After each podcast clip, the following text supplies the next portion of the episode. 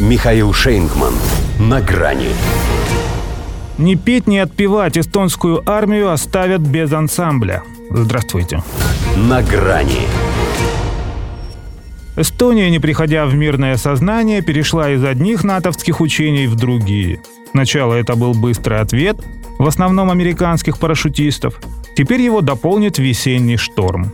Маневры ежегодные, но этим майским ветром сюда занесло раза в два больше вооруженных иностранцев, чем в 2020 Хотя Альянс сейчас под видом защитника Европы разворачивает свой театр военных действий сразу на нескольких прилегающих к России авансценах, но здесь от массовки яблоку некуда упасть.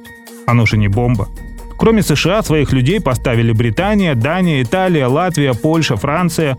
Почти 7 тысяч человек. Во всей эстонской армии их всего 5. И ту ждут невосполнимые потери. Но это совсем не потому, что нынешние военные тренировки настолько приближены к реальным боевым условиям. Правда, они приближены к вероятному противнику, и этого вполне достаточно. Быть может, и не просто так решение о сокращении своих рядов Министерство обороны республики приняло именно сейчас. Чтобы союзники, коль они уже тут, сразу поняли, что Эстонии на войну с Россией никак нельзя. Иначе помирать ей там без музыки.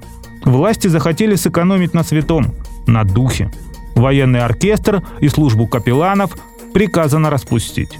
Это командующий вооруженными силами, некто Херем, стал для них еще и глаголом с приставкой «по». Игра, постановил он, не стоит свеч. Иными словами, финансы мало того, что пели романсы, так еще и потеряли голос. А ведь это у них едва ли не самые востребованные, поскольку незаменимые части. От остальных-то проку мало, что есть они, что нет. Натовцы местным так и говорят. Пилотом можешь ты не быть, летаем все равно мы сами, а музыкантов мы не брали. В Эстонии, по сути, с них начинается армия. Здесь маршировать еще толком не умели, а оркестр уже исполнял военные марши. Он у них с первого дня их восстановленной, как они ее называют, независимости. Теперь же получается не петь, не отпевать. Без капелланов, допустим, обойтись можно. Американский офицер наставит эстонца на путь истины лучше любого духовника. Но что касается акапеллы, то логичнее было бы им все же свои вооруженные силы сократить, а инструментальное сопровождение оставить.